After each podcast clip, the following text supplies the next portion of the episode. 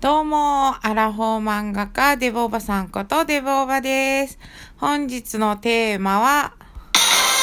旅行に行ってきたよかっこ三重、伊勢ですね。えっ、ー、と、配信がね、ちょっとできなかったんですけども、帰ってきてね、仕事が結構がっつり忙しくてですね、まあ本当にずっと忙しいんですよ、来月の中ぐらいまで。なんかもう、で、なのに旅行に行っちゃうっていうね。でもね、一泊二日うーん、バスも含めると二泊三日になるのかな。なんでね、そんな長くはなかったんですけれどもね。でもその分の穴を埋めるために必死にやってましたね。旅行はでも大事だから。大事だから2回言っときましょう。で、私が行ってきたところは、えっ、ー、と、三重県なんですけれどもね、あの伊勢の、あの伊勢神宮に行ってみたくて、なんかすごいらしいじゃないですか、こう、パワースポット的なものとしても。あとなんか、知り合いのその先生が、あの伊勢神宮はガチですごかったよって言ってたんで、とりあえず行ってみたくてですね。で、それで、深夜バス12時ぐらいにスタートする、発車する深夜バスに乗って行ったんですけれども、いやもうね、あれですよ、私寝ようと思って酒がっつり飲んで行ったんですよね。その前に友達と飲み会をして、飲み会というか二人で飲んで、ちょっとだけね、友達は飲んで、で、そのままバスに乗り込んだら、なんとトイレがついていないバスだったんですよね。だからもう本当に、あの9時間ぐらい乗ってたんですけど、こう、サービスエリアとかトイレ休憩で止まるたびにトイレに行っていて、しかもバスの後ろの方だったんで、出るたびに、すいません、すいませんって感じでしたね。だからまあ、あんまり寝れはしなかったんですけど、私初めて深夜バス乗って、深夜バスって知らなかったんですけど、あ、なんか、物によるらしいんですけど、なんか頭のところにあの、ベビーカーの上についてる、なんか、ベロロロってする、ベロロロってする、おろすやつみたいなやつがついてて、それをね、キキキキってすごい音鳴るんですよ。キーって音して、そこで下げて、ちょっとこう暗くするみたいなね、感じだったですね。もうそれがなんか結構シュールで面白かったですね。意外と、あのー、そういうの平気だなって私は思いましたね。ただ、あの、体がね、あのー、ご存知の通り、あの、タイトルにもなっている通り、大きいので私は。だからこう、狭いんですよね、やっぱりね。だからぎゅうぎゅうになってる状態で、で、背も高いんで私、足がね、もうめっちゃ窮屈でね、なんかこう、むくんでパンパンになるみたいな感じで足がね、痛くてね、あんまり、ほんと寝れなかったんですよ。ただもうあの、深夜バスってこういうものかって分かったので、結構面白かったなって思いました。最後のね、トイレ休憩なんてね、ローソンでしたからね。ローソンのコンビニに泊まって、トイレを黙って借りて、それで出ていくっていうののね、罪悪感がすごかったんですよ。でも私、ぼーっとしてて、あの、結局、お財布を持っていかなかったんですよね。だからローソンで何か買っててあげようって思ったんですけど、もう、もうぼーっと寝起きだし、寝起きっていうかもう寝たり起きたりでもうぼやっとしてたし、ローソンで何も買い物できなくて、次から次へとそのバスの人が来るわけじゃないですか。なんかローソンごめんねって感じ。それを掃除したりしなきゃいけないわけですからね。あれってなんかこう、観光バスのやつから、あの、お金出てたりしないんですかね。なんか、本当に、申し訳ない気持ちになりましたよ、私は。ごめんごめんって感じでしたね。で、着いて、そのまま、その足で早朝お粥を食べたり、あの、伊勢神宮を回ったりしたんですけども、伊勢神宮はね、本当にすごかったですね。何がすごいって具体的には言えないんですけど、空気が違うみたいな。なんかもう、ピーンってしてるんですよ。ピーンって。あの、早朝の真冬の、まあ、実際早朝の真冬だったんですけども、あの凍りついたやつのもっとなんかこう、キリッとした感じですかね。空気がとにかくすごく澄んでいて、で、私あの、小銭をね、たくさん用意していかなかったのでね、お賽銭箱がいっぱいあるんですよ。で、一個一個にお賽銭してったら、もう本当お金なくなってきて、で、何をお願いするとかね、私もなんか何もお願いすることがないというか、まあ、その、なんていうんですかね、いっぱいあるんですよ。いっぱいあるんですけども、なんだろう、お祝い、お、お祝いじゃないな、お願いするのも申し訳ないというか、ど、どうしよう、何をお願いしたらいいんだろう、私のようなものが、みたいな。なんかこう、私目のような下船のものがって思ってしまいまして、とりあえず、いつつも日本をお守りくださりありがとうございますというわけわかんないことを、あの、祈ってしまいましたね。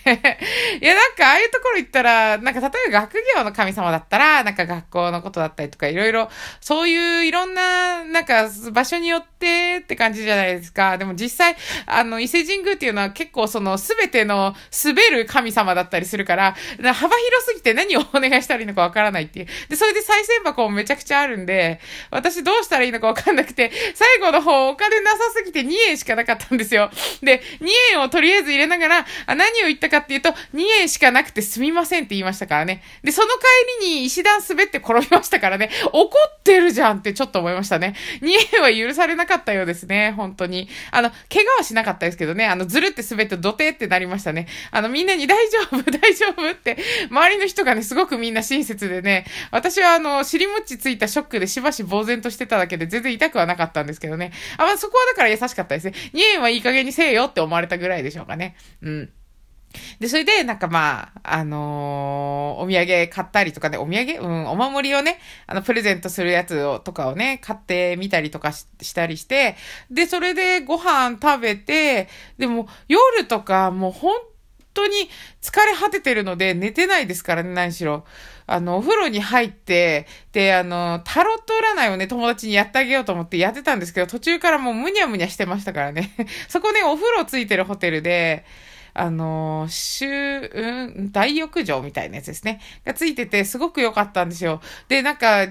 何がすごいって、その伊勢神宮があるせいだっていうのもあると思うんですけど、多分ね、そういう大きな立派な神社とかがある周辺って、その深夜営業やってるお店がほとんどないんですよ。だからあの、鎌倉前行った時もそうだったんですけど、6時ぐらいにあの通り、メイン通りはみんな閉まっちゃうみたいな、5時、5時とかね。え、嘘でしょって思いました。私、2時、3時ぐらいに着いたんで、もう行ってお参りして帰ってきたらもうないみたいなね。何もやってないよみたいな。唯一やってるソーセージ屋さんでソーセージを買うしかなかったみたいなことありましたから、今回ご飯とかどうしようって言って近くの飲み屋さんに入ったんですよ。ほんと飲み屋さんも少ないんで、とりあえず入って予約してないんですけど大丈夫ですかって言ったらなんと予約でいっぱいですって言われまして。いや、どんだけ少ないんだよって本当だったんですよね。予約でいっぱいだけど、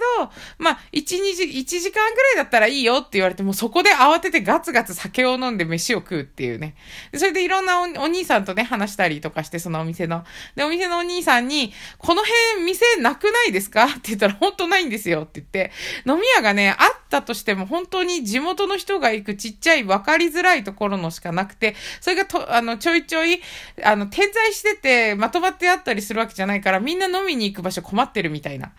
だから実際電車に乗って伊勢市、伊勢市のね、ほんと伊勢神宮があるところの駅で泊まったんですけど、みんなそこは避けているらしいですね。で、風俗街とかね、あの、じゃあどうするんですかって聞いたら、やっぱりその神様がいるところだから、風俗街は隣、隣の松坂の方にあるよって言われて、そうだ、松坂だってなりましたね。松坂牛をね、食べたかったんですけども、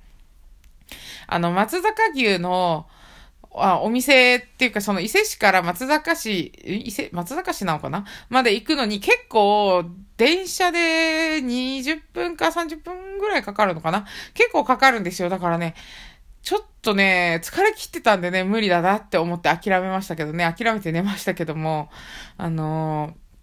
松坂牛は食べたかったですね。結局松坂牛食えてないままなんで。で、二日目は、あのー、今度は、えっ、ー、と、鳥羽の方、海の方に行きまして、水族館行ったりして、で、水族館の、えー、奥ですね、さらに奥の、うんと、安倍の生命の発祥地なのかな？のところの、うん、何でしたっけ？